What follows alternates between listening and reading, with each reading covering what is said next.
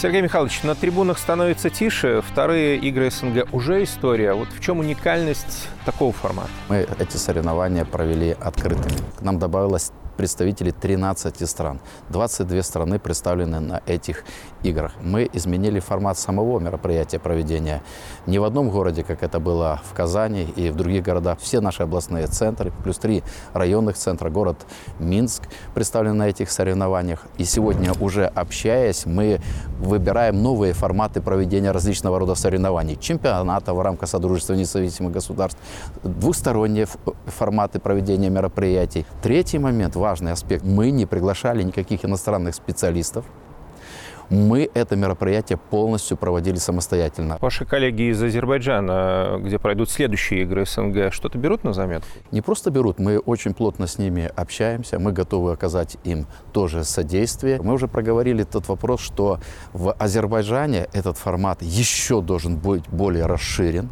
И учитывая то, что эти соревнования набирают такую популярность, мы можем определить ряд видов спорта, которые на постоянной основе будут в этих соревнованиях, как в Олимпиаде. Есть интерес у стран, которые приезжают на это мероприятие. И мы видим представительство сегодня во многих видах спорта.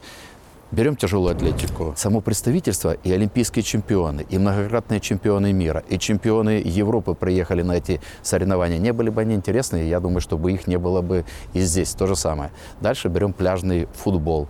Сегодня в восьмерке команд, которые были на этих соревнованиях, пять представляют лучшую двадцатку мира. Если брать самбо, то сегодня соревнования, которые проходят в Жлобине, фактически это чемпионат мира. Посмотрите, сколько людей на трибунах независимо от того, какие соревнования, юношеские, молодежные или взрослые. Трибуны у нас переполнены. А, меньше года остается до игр БРИКС, которые Россия анонсировала, а там сойдутся такие тяжеловесы, как Китай, Индия, Бразилия, та же Россия.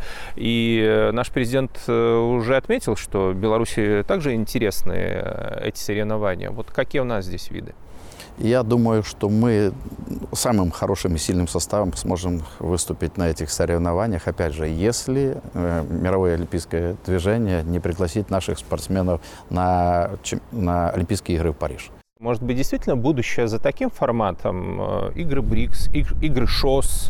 Но это половина земного шара. А если к этим странам еще добавятся в таком же формате, как мы провели сегодня игры э, вторые страны СНГ, 22 страны прибыло на эти соревнования, то я уверен, что эти соревнования будут набирать популярность точно так же. Каково ваше отношение к спортсменам, которые выступают под нейтральным флагом? Ну, с одной стороны, их тоже можно понять. Спортивный век э, недолгий, и э, многим могут просто не успеть, не дождаться.